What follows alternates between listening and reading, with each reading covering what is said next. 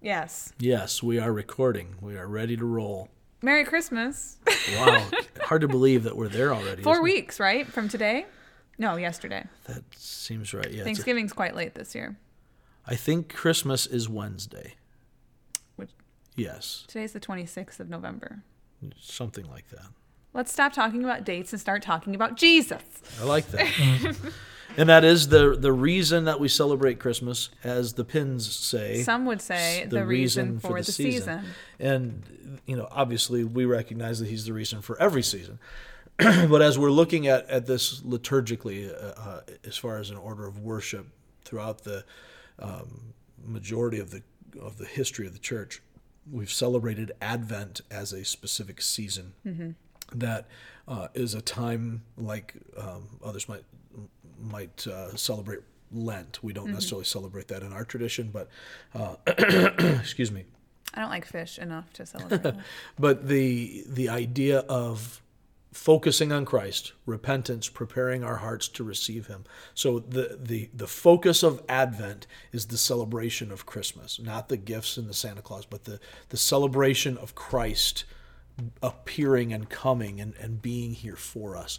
And so this year in our Advent theme, um, we're we're focusing specifically on the gospel in the Advent. So we always do that to a certain extent, but but this year it's the overt theme that we're going through. so I apologize for whatever is going on in my throat. It's very, it's very good for your radio voice. Yeah, it really is. But I think it's, it's interesting to focus on the gospel and the Advent when we're just coming out of Luke, one of the gospels. Right, yeah. So it's it's kind of fresh in our minds, and that was very obviously at the beginning of Luke, but here we are. Absolutely, it may or may not have had something to do with our decision to go that direction. But but the idea that that you know, uh, uh, like the the series title is "Love Has Come." Right. The idea Not love that- came down. The the idea that love has come for us uh, means that we need to explore this. What does that mean? What is this love that has come?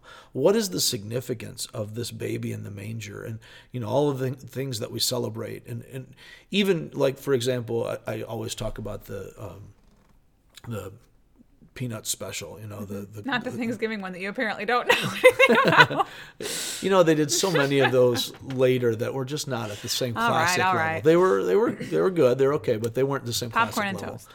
But with um, you know, even like with Linus reading from Luke 2, there's a religious element that people celebrate in the Christmas event that still, we can even somehow read the scriptures and still miss Yeah. the point of all of it. Uh, we can see this as a nostalgic thing. There are so many families, fewer now perhaps than there were 40 years ago, but but there are so many families across the nation who may not ever read the Bible except for on Christmas. You know, you get your family get Right. together and you read the Christmas story because that's a tradition that was passed on to Right. you from from a previous generation. I think that's a great tradition. I think many more of us should be doing that. In fact, I would go so far as to say every family in the United States, in the world, should be at Christmas time, as you're celebrating Christmas, reading the story from Matthew, reading the story from Luke. But I think you should also be looking at John 1. You should also be looking at Colossians. You should be seeing all of this. Uh, You should be looking back into the Old Testament, not just for for you know something that you can draw out of Handel's Messiah because you recognize it in song, but recognize why Handel wrote this. Mm-hmm. Why did Handel write the Messiah? To communicate the gospel of Jesus Christ. There's so much power in the reality that when we just stop at the nostalgia, and I love nostalgia. I'm a, I'm a Christmas guy. I'm a you know I'm a- Norman Rockwell. I'm a guy who Right. enjoys Hallmark movies. If that, you know if that tells you anything, you know, and John Wayne, and you know, and, Who are you? and Sylvester Stallone, and Very, and very complex. A mystery wrapped in an enigma. But anyway, as as we're looking at, at these things, you know, if the most significant part of our Christmas tradition is the tradition, Right. then we've missed it. Right. If the most significant part is watching It's a Wonderful Life, greatest movie ever made, by the way. Whoa. If if if the some terrible theology, but great movie. Uh, if the greatest part is Bing Crosby or Elvis singing Blue Christmas or you know the the food, you know I love the food. The food is a good It- part. it- it's- if it's the Christmas trees and the lights, Right. then it falls short. It rings hollow. It's not enough. And we can see that in a world where the big part of Christmas is retail. We've, you know, we, it, Charlie Brown was lamenting the commercialization back then in the in the '60s, going through this as you know, seeing Snoopy's Doghouse. Snoopy's Doghouse being commercialized. But I mean, what is everything focusing on right now? We've already gone to all these Christmas advertisements, but it's about Black Friday. It's Right. all about Let's- Black Friday. Let's get these great deals. Let's go. You know, there's such a push. It's funny for for such a long time. Christmas was an opportunity to pull ourselves away from ourselves, Right. gift giving, Right. without looking at yourself. And we would even in some of these movies and specials, we'd criticize that type of thing. But nowadays, there's this complete opposite direction that you should be celebrating you. You know, as you're going out doing your what I'm shopping. getting myself here's for Christmas. One for you, two Right, for me, right. one for you, two This for is me my Christmas gift to myself this year. all the time. We get Right. all that stuff, and that's become socially acceptable. Uh, It's really the norm almost. Um, and so, even when we would not overtly, consciously say that, it's there. Yeah. It's constantly there. So the the idea of returning to the focus on the gospel, and when I say returning, uh, that maybe is an overstatement because I don't know that there has been a time um, at least not in the last 500 years, where most of the people celebrating Christmas grasped the gospel. Right. Um, but anyhow, as we look at this, the idea of seeing why he came, what he came to do, what he did when he came, and what he's going to do in the future becomes a really big deal and, and makes all of this, well, as we said in the last podcast and in the last sermon, when Jesus becomes my everything, then everything becomes a Jesus thing. And so when we celebrate Christ in Christmas, not Christmas, oh yeah, let's throw in some Christ. But but when our whole purpose is Christ, then when we're gathering the family to eat, it's not just eating. It's not just togetherness. It's not just our collective right. things. It, it's that we are celebrating Him and what He did for us. Because without Christmas, there's no Easter. You know, Right. he has to arrive. That's right. Um, and we, I think we see it, you know, as this, and I, I think it is. I, I mean, I love all the classic songs, everything about, you know, Absolutely. Silent Night, this beautiful picture. been and- listening to Christmas music for a month. Same. So it's, but the reality is, this is something to celebrate, like majorly. I, I, it's hard to even wrap your head around. Right. Like, not just because it's a national holiday, but because it is the single most important reality that right we could as possibly as I was grasp. as I was writing my uh, Advent devotional uh, the other day, I I had uh, Genesis three fifteen as my Mm. verse, and now I'm going to forget how to pronounce the word, but they call they call that something the first time that Jesus is uh, Proto Evangelion. Yes. And so I started looking that up, and it's another word for good news. And I thought, wow, when when when It's, it's the first telling Right, of this good news. right, So the right. beginning of the gospel is yes. there in Genesis 3. Yes. And so I thought, wow, when, when people are expecting a baby, that's what they call it. I've got good news. Oh, we've got such good news. And when are we going to tell our family the good news? And I thought, well, that was the first. I mean, not saying that everybody had a baby before that wasn't good news, but that was really the first, like, good news. And and it's here at Christmas. And I don't know. That's just And really. it came on the heels of the worst news Right. that could ever possibly be. Right. So, I mean, that's in Genesis 3, sin has entered the system. Right. Humanity is now separated irrevocably from God. Mm-hmm. And God's immediate word in pronouncing the curse to the serpent, in pronouncing the, the fall of, of all of creation, curse on all of creation because of our sin. So we talk about global warming. Yes, humans cause global warming, not because of carbon emissions, but because of sin. We when we introduce sin, then everything experienced entropy that did not exist prior to that.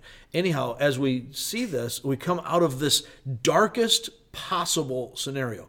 And, and when we talk about Adam and Eve in the garden, and we make jokes a lot of times, people, even in advertising and marketing, will make jokes about, you know, the naked people eating Right, the apple right. and all that kind of stuff. And, and we make light of it. We make it into cute little children's stories, and it becomes this uh, kind of a, a strange mythos that's out there.